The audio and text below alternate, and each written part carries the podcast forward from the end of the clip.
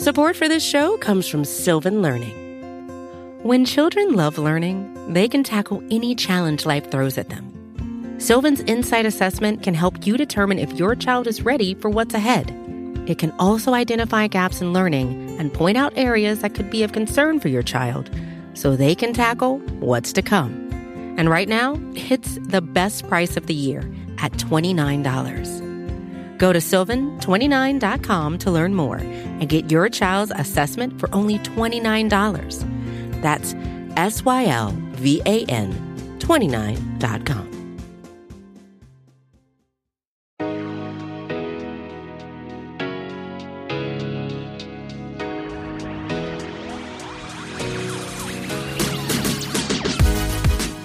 Hey there, happy weekend. Pete Sweeney of Arrowhead Pride with you for Arrowhead Pride Best of the Week. It was a great week of coverage at arrowheadpride.com as we get ready for Sunday Night Football, 7:20 p.m. Arrowhead time, Chiefs and Ravens. We'll start this episode with the guys from Out of Structure, Matt Stagner and Ron Kopp, as they discuss what they learned about the Chiefs' offensive line, their new look offensive line from game one. We'll continue on around the 13 minute mark with the Arrowhead Pride Editors Show, myself and John Dixon, breaking down the snap counts from Chiefs and Browns. The Great British Chiefs Show, around the 20 minute mark, takes the first look at the Baltimore Ravens. We continue around the 28 minute mark as Show and BK think that the Ravens have no chance in this game. We'll see if they have a jinx situation going on on Sunday. And we'll finish up around the 43 minute mark with an interview of Travis Kelce. He talks about how him and his brother Jason had the rare opportunity to do Super Bowl parade speeches in front of their respective cities. Not a conversation you're going to want to miss, but we're going to start where we always do on Monday with the guys from Out of Structure. Yeah, I mean, this has been the story of the offseason, right? Is this offensive line, the rebuild, the three rookies starting. I mean, this was really what everybody was here to see and we knew that this would be a tall task uh, against the Cleveland Browns and a really good defense with a lot of talent on it. So I think expectations should have been a little bit tempered for the opening game. I think this this offensive line is going to take a little bit of time to gel. You've got some players developing here. Overall performance, you know, I, th- I thought it was a mixed bag. I thought there was a little bit of uh, uh, pressure on the edges, especially Orlando Brown, uh, that maybe gave up uh, some additional pressure uh, above and beyond what we should have expected from him. I think the stability we expect to see on the left side of the line, you know, is uh, it should have a little bit higher expectations probably than than the right hand side of the line. And I, I think the running game was not quite as good as we would have liked, and then we'll talk about that when we get to Clyde. But there's a there was they left some some things on the field. I think there's some some stuff they'll see on film this week that they'll work on uh, in terms of of run blocking uh, and and pass blocking as well. Yeah, to extend this conversation, let's just throw out a question from Derek Langford on Twitter. Uh, besides a couple sacks given up, one of which may have been due to Mahomes' tendency to take too deep a drop on third down, as I as I mentioned a little earlier. How well did the offensive line perform, and is there anything you saw from our front that we should be excited about in the weeks to come? So let's use this opportunity to kind of look at the numbers from the game uh, courtesy of PFF. They're the best way to get offensive line stats because there's not really any other place that keeps offensive line stats. And I will say real quick, uh, we are supposed to be getting some coaches film again on Game Pass. Hooray! I'm sure hoping so. I know they've kind of uh, said they were going to get it by the regular season. So, but uh, if if we can get some coaches film, I'll definitely have a breakdown on the offensive line. I'm really looking forward to watching them from a from a coaches film angle. But so let's I'll run down the, the stats real quick from PFF and, and I'll let you react to those stags. Creed Humphrey had a clean game. He had no pressures allowed. He had the best pass blocking grade on the team. Now center is a pretty it's an easier position to to look good in pass blocking because you're never I, I think I've mentioned this before, but you're never really one on one. You're always kind of helping more than you are just taking on a guy by yourself. Trey Smith to his right had the second best pass blocking grade. He had one pressure. And then Joe Thuney had a you know, didn't have his best game. He gave up pressure as well, and he and he also had that holding call that that took away a, a big play uh, earlier in the game. Travis Kelce getting down to the two yard line on a pass. It was an iffy holding call, um, but he he was grabbing a little jersey. I think it just was one of those things where he was kind of isolated, and the refs were able to see it pretty well.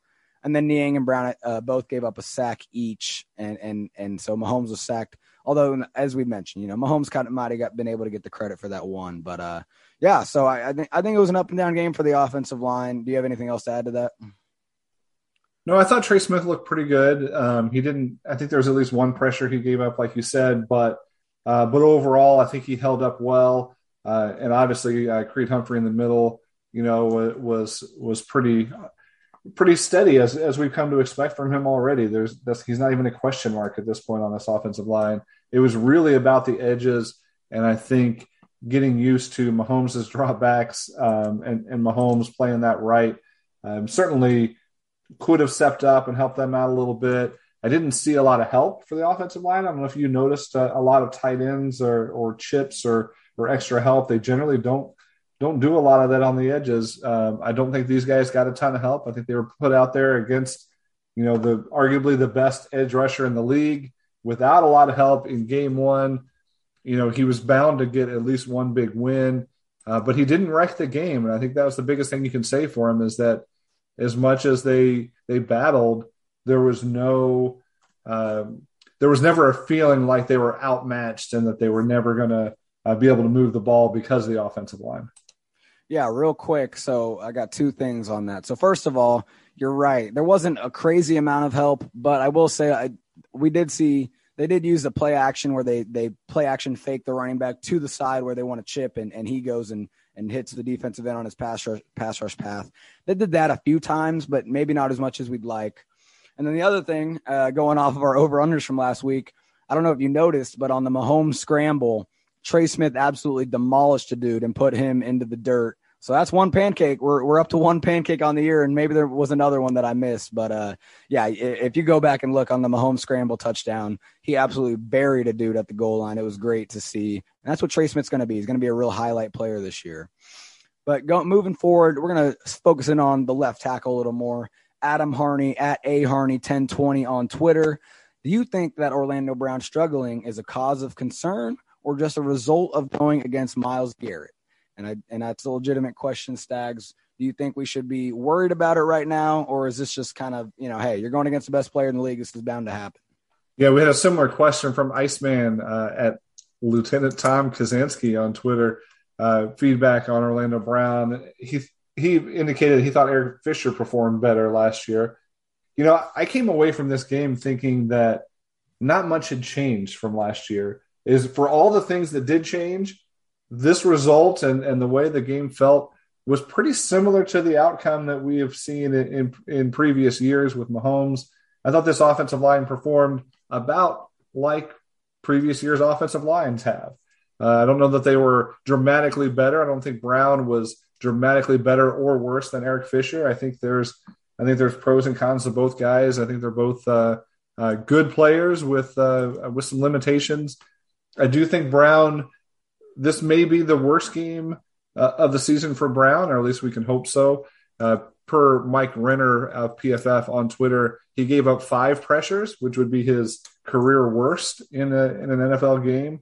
Uh, so I think that Brown Brown wasn't terrible, but I don't think he was as good as we we should expect from Brown. So I think he'll be better going forward.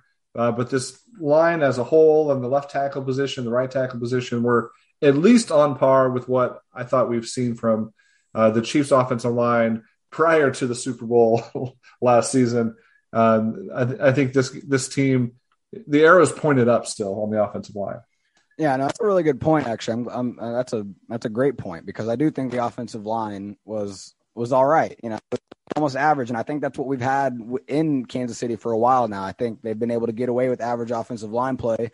One because Mahomes is so dang good, but also because Andy is really good at play calling to protect his offensive linemen and not put them out to dry. So, yeah, I, I think that's a good point.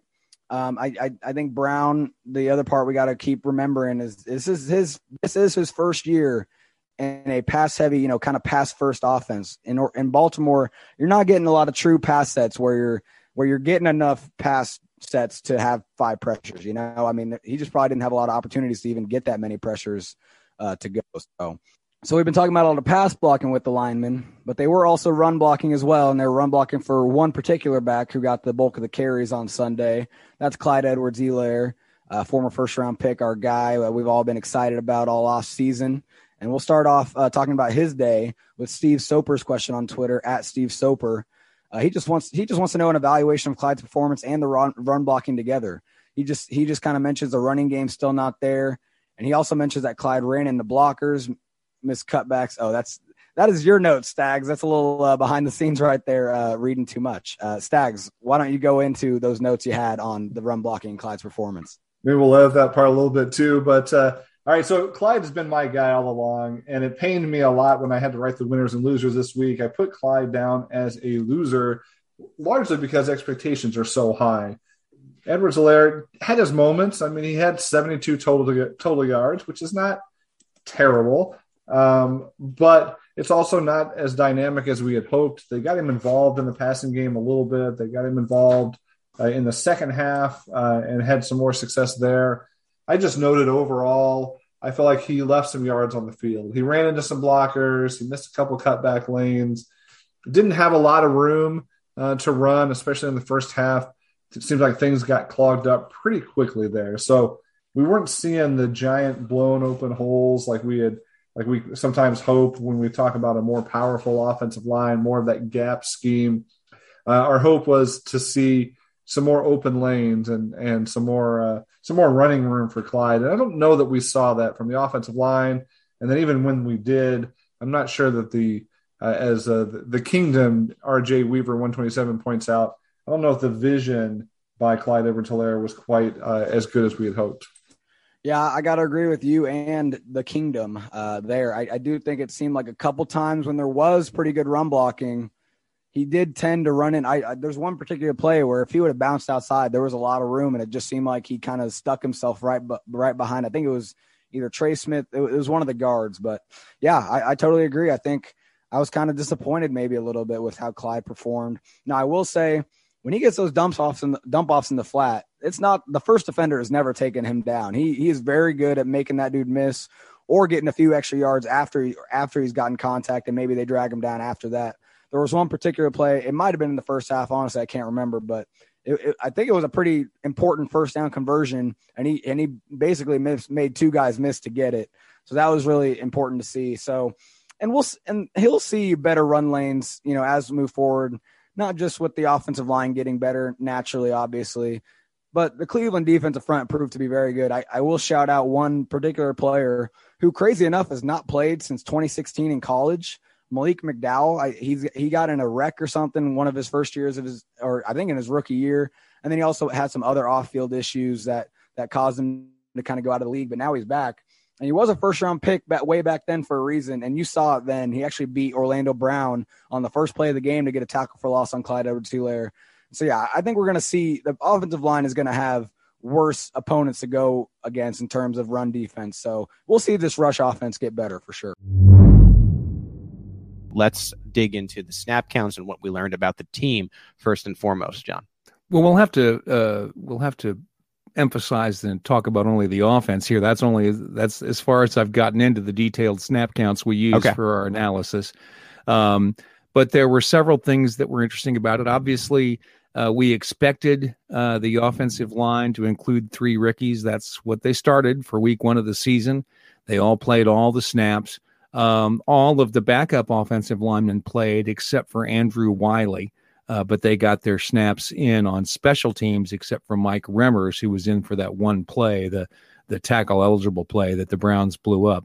Um, the other interesting thing that I think we saw in the offense uh, was at running back, where uh, obviously uh, Clyde Edwards-Helaire was the bell cow of the offense, but he was on the field for the same proportion of running and passing plays. We haven't always seen this. Sometimes we have seen the lead running back uh, used more often on running plays than on passing plays, but Edwards-Helaire, Williams, and Jerick McKinnon uh, McKinnon behind him, yeah, all were on the field for pretty much the same proportion of running and passing plays.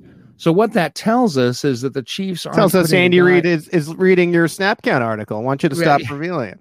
What what this tells us that at least for this game, the Chiefs weren't putting a specific running back out there on the field in a passing situation because they felt that the normal running back couldn't handle it. So this suggests that they are trusting Edwards Helaire uh, as a pass protector, protector, and also that they're using him in the passing game more than they would have in previous seasons. So I, I thought that was one of the interesting takeaways. Yeah, I love when the data matches the press conference because sometimes yeah. you get out mm-hmm. of the mm-hmm. press conference and you're like, "Are you sure that you really trust Clyde Edwards-Helaire to pass protect?" But the numbers do show that. I thought it was interesting here, John, with the, the Demarcus Robinson number. We were wondering would the Chiefs finally replace Robinson and some of the snaps that he got with Byron Pringle, but looked like it was uh-huh. in the 40s uh-huh. to what Byron Pringle having 11 or 12 snaps there. Right. Yeah. And and again, you know, you pay attention to how they are used in running and passing situations, which we can do with the data that we get uh, to do this, which is different than what the NFL puts out in the game books, which is what you typically see. Right. Um, both Hill and uh, and Robinson were used pretty equally on running and passing plays, but the reserve wide receivers were used mostly on passing plays. So, uh, you know, mm-hmm. what that tells you is that Hill and Robinson are the starters at this point, and everybody else is behind them. Yeah. Interesting. I really didn't expect that in watching training camp, but the Chiefs continue to trust Robinson who for years the coaching staff would compliment as to knowing the playbook. So again, we are speculating here from pure right, numbers, sure. but Byron Pringle, who knows if maybe he has a complicated time learning what would be everything Robinson does. Uh, Mecole Hardman actually had less snaps than Robinson. I know that John, you're still working on the defense, but pulling up the game book, I thought it was telling both from a year by year comparison, Bolton to Gay, and then Bolton to Niemann just in general. You don't have Willie Gay in this game. Bolton outsnaps Ben Niemann 45 mm-hmm. to 40. And so mm-hmm. that shows that the coaching staff really had trust and really saw enough to throw him into the fire in this game.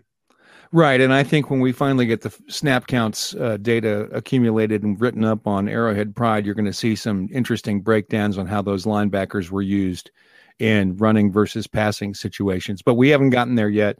Uh, I'll pull back the curtain a little bit. Normally, we get this information, this detailed information that we use for our snap counts analysis on the day after the game. But for reasons right. that are yet unknown to us, it's been delayed this year, and we are we are uh, arguing with the NFL to get it out sooner for yeah, the next week. While we're complaining about the NFL, we have a wide variety of individuals as part of this Arrowhead Pride team. Ron Kopp, lives in America. Tom Childs lives in the UK. And Tom has access to the All 22 at this point. But Ron, our lead analyst, still dealing with the broadcast film. What is going on, NFL? what is that about? This Goodness gracious. To be worked out in the preseason. What are we doing, NFL? Okay, that's enough complaining about the league. Well, Ron has one advantage that Tom doesn't because Tom, uh, Ron was actually at the game. No accent? Which, oh. Okay. Yeah, because it, which Tom, of course, was not living in in London. But Ron was not only at the game, but he actually appeared briefly on television, yes. uh, which was very funny for us because it, it, in our little private Slack chat uh, among the Arrowhead Pride staff, it blew up the minute he showed up on TV. Was that Ron Kopp? And it turns out that it was. I believe they've been discussing this on Twitter. So if you want to see Ron yeah. Kopp mm-hmm. in full yep. fan form, great analyst for us, but yeah. He went full fan on Sunday. He's jumping around at the game, part of what was a very loud Arrowhead Stadium that really yes, impacted the game, especially on that punt. Perhaps we'll get into that in our marinated takeaways in segment three. Ron came at me after the game. Game ends about 7:30. Says, "I'm I'm thinking about writing an article tonight." And I didn't hear from him and he told me that he got food poisoning from the Arrowhead Stadium. Oh, food. really? Oh, that no! Not that video on CBS did not look like someone with food poisoning. Luckily, Ron can't comment on this until next week's Arrowhead Pride out of structure. I'm sure he'll have something to say about that. But he does a great job. He had a great article for us up this morning uh, discussing um, what was Chris Jones's comments about this game, Mike Hughes' comments about this game. And we love Ron, great member of our Arrowhead Pride team. He is indeed. We'll be right back on Arrowhead Pride's Best of the Week. It's a great weekend to be a Kansas City Chiefs fan right here on Arrowhead Pride's Best of the Week. Right now, we'll continue on where we said we would with the Great British Chiefs Show, followed by Show and BK, followed by that one on one with Travis Kelce. Here's our friends from across the pond on the Great British Chiefs Show. Obviously, we saw the, the run game was quite effective against the Chiefs uh, by the Browns, and we're against another run heavy team, really. Um, mm-hmm. well, we would have been if uh, they were all fit and healthy. Um, the, the main threat really is obviously going to be Lamar Jackson because he still looks elusive from what I saw mm. in the game against the Ra- uh, the Raiders. Um, but you know, I'm i st- I'm still a little bit jittery about this Chiefs defense, uh, especially the run D. Um, and to see somebody like Lamar Jackson, the way he moves, are you not a little bit scared about this about no. this matchup? No, I'm not. not at all. No, we've seen it three times now, and I've the first one. Okay, in Arrowhead in 2018. This really early in Lamar Jackson's Ravens career. The second one in Arrowhead, the Chiefs disposed of Lamar Jackson mm-hmm. quite easily. The one last year on Monday Night Football, the Ravens were the team to beat at the time. They were hotly tipped to beat the Chiefs on Monday Night Football. What happens? The Chiefs stopped Frank, uh, the, the Chiefs stopped Lamar Jackson. Lamar Jackson has said in the past that the Chiefs have a defense, which is his sort of kryptonite. Did you watch the Ravens the other night? They weren't very good on offense. Like Lamar Jackson had the most Lamar Jackson stat line of all time 217 passing yards, 86 rushing yards, and one touchdown. Like, who's that going to be? If he can't beat Derek Carr and the Raiders, is he going to beat Patrick Mahomes and the Chiefs? Not, no, no, no chance. Yes, yeah. they can run the football, but again, it comes down to converting running football into touchdowns. And can they keep up with Patrick Mahomes in terms of mm-hmm. scoring? Derek Carr threw for 409 yards against this Ravens defense. 409 from Derek Carr. What's Patrick wow. Mahomes going to do to it? Like you, you've seen the touchdown from Monday night, the game-winning touchdown. They zero blitz Derek Carr. Imagine zero blitzing Patrick Mahomes. And we know the Ravens love to blitz. They blitz more than any other team. And mm. what has happened every single time that they have blitzed Patrick Mahomes? Patrick Mahomes has killed it. He's either dropped back further further than normal to give himself some room to launch a deep ball to Mecole Hardman, who's beating Marcus yeah. Peters all hands up. Marcus Peters, who by the way isn't playing next week because he's injured for the year. I just don't see how the Ravens are wired to beat the Chiefs. They should have hmm. concentrated on trying to beat them, but they haven't. They, they still play the same sort of defense. They're still trying to let Lamar Jackson run it all. They're still trying to run the football. And I just don't understand why. They got some wide receivers, but they're not using them. Yes, Sammy Watkins got four receptions for 96 yards. But again, that's not going to beat the Chiefs. They, I just I just feel like the Ravens are one of the worst positioned teams to beat the Chiefs. And I just don't understand why you don't try and build to beat the Chiefs like the Buffalo Bills are trying to do. I suppose it's different with the Ravens uh, because, uh, especially for Spags, he's going to be uh, he's going to have to just scheme really for the run game isn't he? Really? I mean, there's this. They I mean, for Lamar the Jackson. They they, they yeah, exactly. Lamar Jackson. That's all it is. They make exactly. sure that they've got the two guys on the edge setting decent edges, so Lamar can't escape around the outside, and they're bringing guys through the middle. That's all it is. All they've done every single time. If Frank Clark, if Frank Clark plays on Monday night, Lamar Jackson isn't going to be a factor. Yeah. Well, yeah. I mean, just comparing, obviously, what I was uh, going to go with the Ravens and obviously the Browns. Uh, the Browns had that other level, didn't they, where you knew there was wide receiver threats there, and you mm-hmm. knew there was a quarterback there that would be able to get the ball to them, which he did. We saw that with Baker Mayfield, yeah. but obviously with Lamar, Lamar, Jackson, he's not really that willing to pull the trigger. His, first mindset is, "I'm going to run this thing, and I'm going to run it wherever I need to, where if there's a gap. And I suppose the the Chiefs only have to really kind of scheme for that, really, don't they? That's that's the main threat. That's what I'm basically trying to say.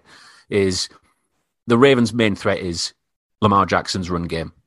Yeah, of course. Yeah, because it offers something completely different that most teams can't do. Like we all watched yeah. Kyler Murray on Sunday, and look how much he tore about the uh, Tennessee Titans. But the Tennessee Titans are a terrible defense. Running quarterbacks are an issue. They they are a problem because it's like you drop back and you always have to keep an eye on the quarterback because you, you want to play man coverage, but as soon as you turn your back, they take off. Like the Chiefs have successes in it as well. When teams turn their back to Patrick Mahomes, Patrick Mahomes, he's not the fastest guy uh, in the world, but he's still an excellent runner of the football. And Lamar Jackson's obviously a little bit better than Patrick Mahomes running the football, but not too much. Patrick Mahomes slightly underrated when it comes to running the football. But to your broader point, yes, they do have to scheme for it, but at the end of the day, it comes down to scoring points. And when the pitch gets a lot shorter, when they're first and goal from the nine yards, whatever, and the Chiefs mm-hmm. have such a smaller uh, bit of field to defend, that's when the Chiefs defense comes into its own against running quarterbacks because they can just leave guys up there and attack the line of scrimmage. And I just don't, I just can't see a scenario where the Ravens put up enough points against this Chiefs defense to keep up with what the Chiefs are going to inevitably do to that Ravens D. Yeah, um, I just wanted to mention uh, a couple of threats that I think that would be on the uh, the Ravens side, on the defensive side. Um, we saw some a uh, couple of players that actually got sacks against the Raiders. In uh, Patrick Queen mm-hmm. seems very good, and uh, Pern- uh, Pernell McPhee as well. two linebackers there that look decent, but. I also want to bring up the, the fact that we've got a couple of Chiefs returning, former Chiefs returning. Mm Sammy Watkins, and Justin Houston. Mm. I didn't realize he went to the Ravens. That was such a surprise to me. When I saw him, when I saw him, like I think he did he get to I think he got to Derek Carr, didn't he? But he, he didn't quite sack him. And I was like, what, what the hell is Justin Houston doing in the Ravens? What's he doing there? Is it something that the Chiefs really have to look into there? Because obviously, Sammy, Sammy Watkins, former Chief, he seems to be, from the stats, he seems to be their number one wide receiver at the minute. Um, he's got the most yards. He's obviously had the most, um, you know, um, catching attempts and all that.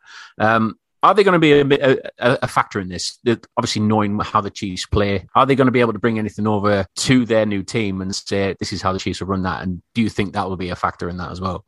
I think more so in Sammy Watkins' case, not in Justin Houston's case. He's never played in this defense. He, he got no. let go before Steve Spagnuolo were, yeah. was brought into the building. Um, so he or, or, very similar timing anyway. He did never played under him. Let's put it that way. So Justin Houston isn't a factor when it comes to our revealing the Chiefs playbook. That just doesn't that doesn't matter. Sammy Watkins maybe a little bit more. So he might be able to walk over to uh, the Ravens DC and say, "Oh, this is what they like to do." But we're talking about NFL coaches here. Like they're about practice. They, they're already sitting there watching the film. Like if that was the case, then every single person that gets cut by the Chiefs would be picked yeah. up because oh come over here. Let's let's hear the playbook. Come on let's let's let's reveal their secrets their dirty secrets. Bring them over here.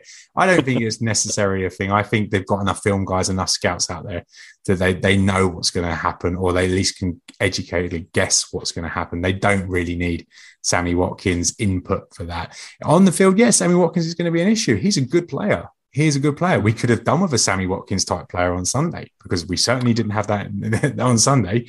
Um, yeah. And going forward, we're going to need someone that could at least offer the production that Sammy Watkins was offering the Chiefs the last couple of years. Is he going to be a factor on Sunday? Yeah, he might get his. But again, I keep saying it, I don't think it's going to matter because mm. what Patrick Mahomes and this offense are going to be able to scheme up against that Ravens defense. On Sunday night or Monday night, they like to double team Darren Waller that's who they seem to focus on. They can do that if they want mm-hmm. to against Travis Kelce. But if they're going to pair that with blitzing, leave Tyreek Hill one on one, leave Demarcus Robinson one on one, leave Mecole yeah. Hardman one on one, and the offensive line manages to hold up in pass protection, then it's going to be it's going to be awful for the Ravens. D. Mahomes is going to tear them apart. The Ravens will never beat the Chiefs. It's interesting that you say never. I I don't yeah, know if I'm yeah, willing I'm, to go I'm there. Strong. I'm strong. I don't know if I'm willing to go there with you, but I think their best chance to do so was probably in 2019. And and the reason why I say that is because the Ravens were running real hot in 2019. And I'm just not sure they're ever going to run that hot again with Lamar Jackson as their quarterback. And the reason why I say that is because in that season, they were incredibly healthy. Lamar stayed healthy all year long. The offensive line had incredible continuity that year. Your receivers stayed healthy for the most part that season. Mark Ingram was the best version of himself. You had Gus Edwards for all 16 games. All of your weapons that you expected to have, and I'm not saying they were otherworldly weapons, but all of the guys that were a part of that offense that made it what it was, they were all available, healthy, and at their best in 2019. We've already seen that's not the case in 2021. That was not the case for much of last season. The offensive they just lost line, another cornerback this week. And, and, on offense, like their offensive line is decimated right now yeah. with injuries. They could be without both guys that started at tackle for them last year. One of them is not playing for the Chiefs. The other one very well may not play on Sunday against Kansas City. And you're looking at Alejandro Villanueva, who was cooked on Monday Night Football against the Raiders. He's probably going to be playing left tackle for them on Sunday. So when you say that the Ravens can't beat the Chiefs, I tend to agree for at least this year. And I think in general, their formula for win is just so limited against this team. Defensively, yes. they love blitzing. They are the team that just they can't get enough of it. If they've got a cover zero idea, they're going to throw it at you. And you saw that all game long against the Raiders, especially late and on that game winning touchdown. They went to it once again. And when I say cover zero, I mean nobody that's over the top, no help over the top. It's just man to man across the board and blitzing eight dudes typically. Well, against the Chiefs, Mahomes is going to dice you up if you decide to do that. You're going to have Tyreek Hill and Travis Kelce one on one. Okay, good luck covering those two one on one. And Patrick Mahomes is going to find the open dude. He's going to find the hot read, and boom, it's over for you defensively. So they don't match up well defensively. Their offense, if they do get behind, as you mentioned, does not have the ability to keep up with Patrick Mahomes in a shootout because they can't throw the ball that way. The Ravens' formula is very simple. They get the lead, they maintain the lead with their running game. And against the Chiefs, that is not a formula for success, especially with the defense that they have. Could it happen if weird stuff happens from start to finish? Sure. Weird stuff happens sometimes in the NFL. But in a typical game script, nah, man, this is not the matchup that the Ravens want to see. I mean, boys, we've watched the Chiefs play bad games against the Ravens and, st- and still win. Like that, like that game where Pat had to Patrick had to end up throwing some that crazy fourth down pass to Tyreek. They didn't play good that day. They still beat them. And the Ravens, like as you said, man, they're just not built to play this team. Ever. I mean, because they what was it? What was the first time they played? John Harbaugh just came in and said, We're going for every fourth down. And he was playing Madden football. We're going for every fourth down. And that's the kind of stuff they got to do. And then they play right into the Chiefs' hands. And next thing you know, they just get punched in the face and it is 14 to, to 3 or it's it's it's 20 17 to 7 21 7 and now you got to stop them every time and then you got to score every time but then you got to score the way that you don't score well and that is putting Lamar put the ball in Lamar's hands. Like I, I was saying this earlier this week BK insert it Lamar to me is the NFL version of Ben Simmons. Right? Like there's some things you can do to build around him. He's got some really, really good skills, and I think you can win with him. But the, one thing that he seems to struggle with is that real important thing for his position and something that he hasn't improved a ton since he's been in the league. And that's that like throwing the football thing, you know, like throwing the ball outside the numbers, like like first downs you have to get to at some point in the game for every quarterback, especially with the offensive line that the Ravens are trotting out there and the running backs they're trotting out there. Devonta Freeman's been reinstated. Good luck with that. Uh, eventually, it's going to be third and eight, third and nine, third and seven. And Lamar's got to drop back consistently and make those throws. And let me tell you something, my man can't. And I want him to work. I want Lamar. I'm a fan mostly.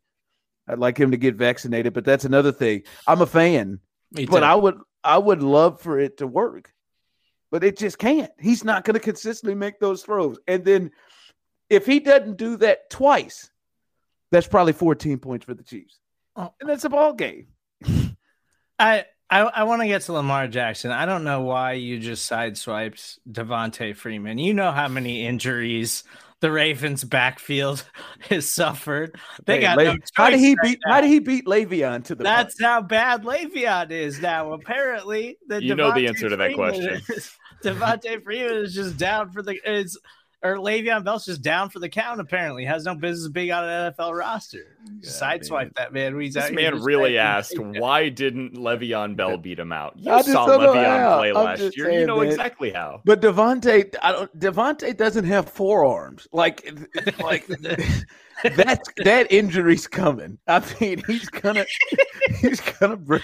I mean, there's no way he's gonna get in the mix. I I, I don't think he's gonna be heavily. What What do you mean? No way. What What are they going to go with that Tyson got, Williams? Got, yeah, Tyson Williams looked good. Latavius Murray had a touchdown he, on Monday. He, Latavius, did you say look good, or you just saying things like ten carries he, for twenty eight uh, yards? Tyson Williams looked good. I didn't say Latavius Murray looked okay, good. Latavius Williams Tyson also Williams. created the fumble and missed the block that led to them losing the game. I, I don't know, man. Though, like I don't care about those things as much, maybe because I care about the explosive explosive ability that he had.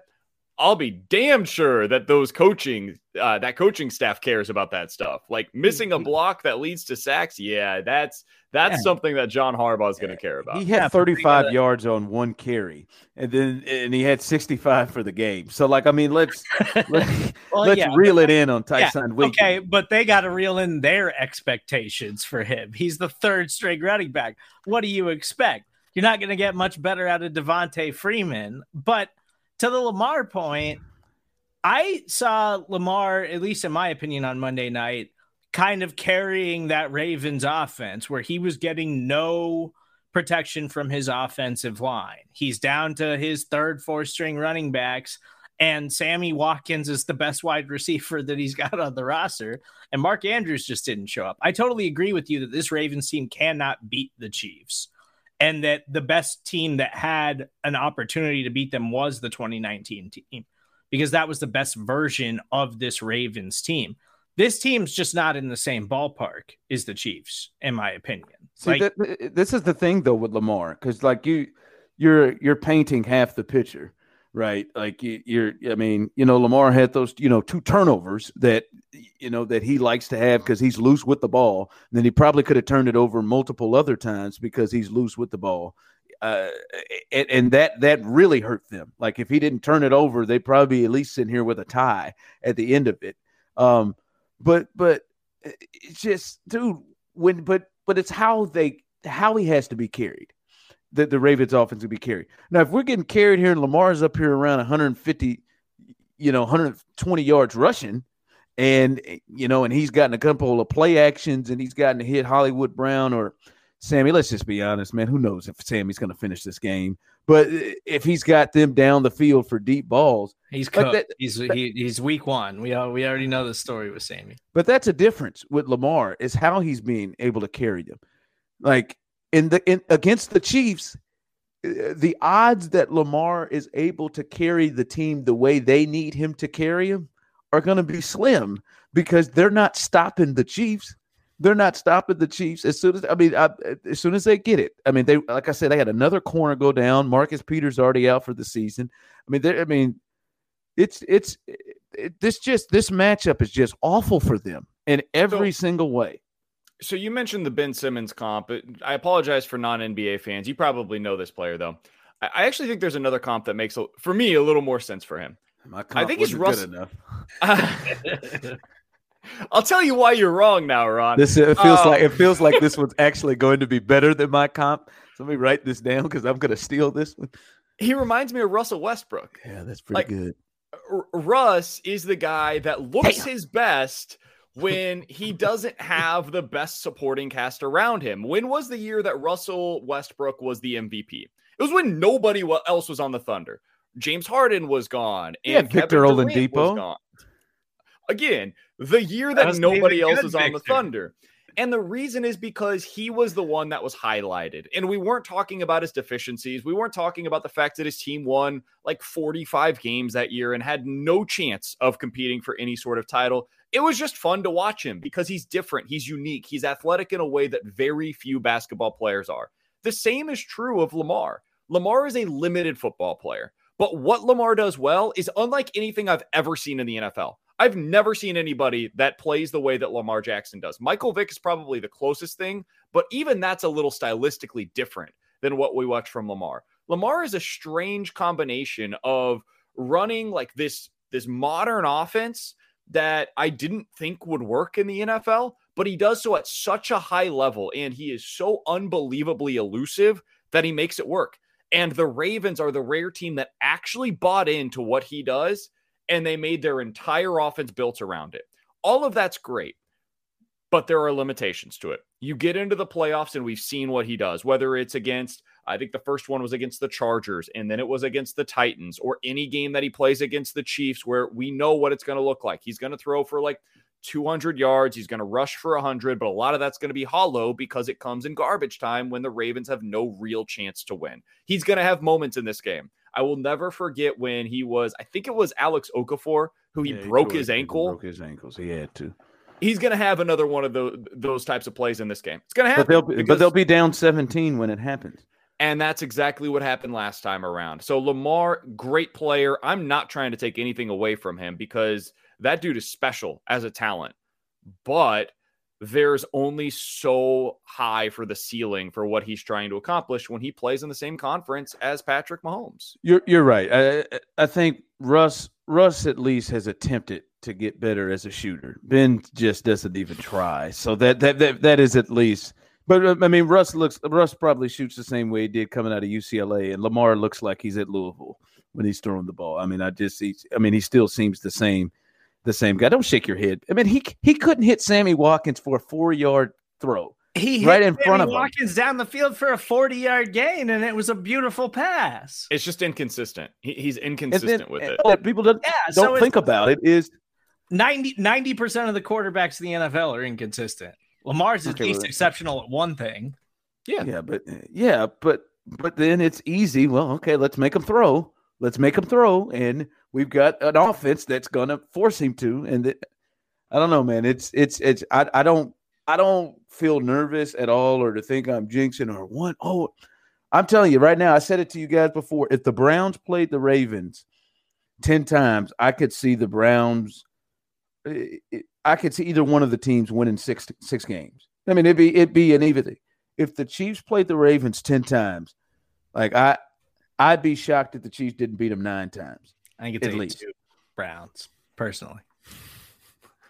I, I just, I think that the thing that's Sometimes disappointing. I don't respect you as a person. I just want, just want to put that out there, Steve. it's not it's not personal. I think like it can be, but I just that's just where I am in my walk right now. It's just sometimes I just don't respect you. Change centers this past offseason, going from Reiter to the draft pick Creed Humphrey.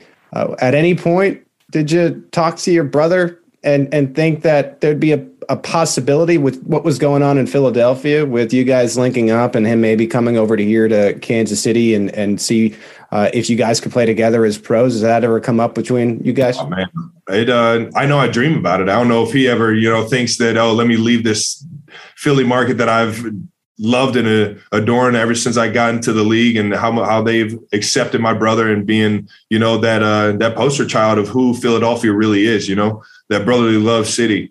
Um, I think he he embodies that city uh, perfectly. So I don't know if he's ever thought about coming to Kansas City, but I know I've always had it in the back of my mind that I wanted to play with him in the National Football League, knowing that we played in high school together and in college together. So uh, it crossed my mind, but I mean, he's a hard guy to let go. I don't know if you saw the game this past weekend they had against the Falcons, but he yeah, was out yeah. there bulldozing through some guys and then running around like he was like he was 25 all over again. I like Jalen. I think Jalen is probably an underrated talent, so he's in, in good shape there. You guys are, are two of the talented brothers in the NFL. And what's unique here, and this is crazy, but you both have had, I would say, outrageous Super Bowl speeches. What is the conversation like as as you talk about him and his Sultan outfit, and and you and your championship belt uh, as you're talking? Who do you feel uh, did the better job with their Super Bowl championship speech? I'll, I'll give it to Jason. I'll give it to that. Mine, mine got a lot more hype than it probably should have. I mean, don't get me wrong. I went up there and gave it my all and had some fun on the mic. Uh, probably threw around a few words I shouldn't have. Um, but it's uh, it was a blast being up there in front of Kansas City when I did it. So I, I, I don't hold any anything back or um, I don't regret it at all. But I do uh, I do think that what my brother did on that stage that day was uh, was pretty legendary with the outfit and then the way he spoke to Philadelphia and embodied the city and got everybody to rally behind him. That was a pretty special moment. I remember watching it and I was just in tears of joy and happiness, and I was laughing my at the entire time because um, I've seen a speech like that out of Jason uh, a, a, few times, and uh, they're all they always take your breath away and make you get you fired up. What was cool about yours is Andy Reid always talks about you guys and constantly gives credit elsewhere. And uh, you made sure to to mention that he's been waiting 20 years for this, something that he would never say. And so I, you know, I thought that was really cool to to kind of allude in what Andy Reid meant to the team. Man, what a guy, man! We when he got to Kansas City. Um, this place immediately got better. You know, it was it had a great it starts with the with a leader up top, right? To to be able to bring in, a, in somebody that uh, that has a support system to be able to lead men and women into the into the right direction and motivate women, our men and women in the right direction. And it's just you know it's a it's a very cool uh, cool experience to be with such a great great coach, uh, knowing that he's done so much for my my ability on the field and, and and how I've progressed in my career, and then every single week uh, dialing up plays uh, that put me in the best situation to have success. So it's just I'm always appreciative of the big guy and really all of my coaches in that in that matter.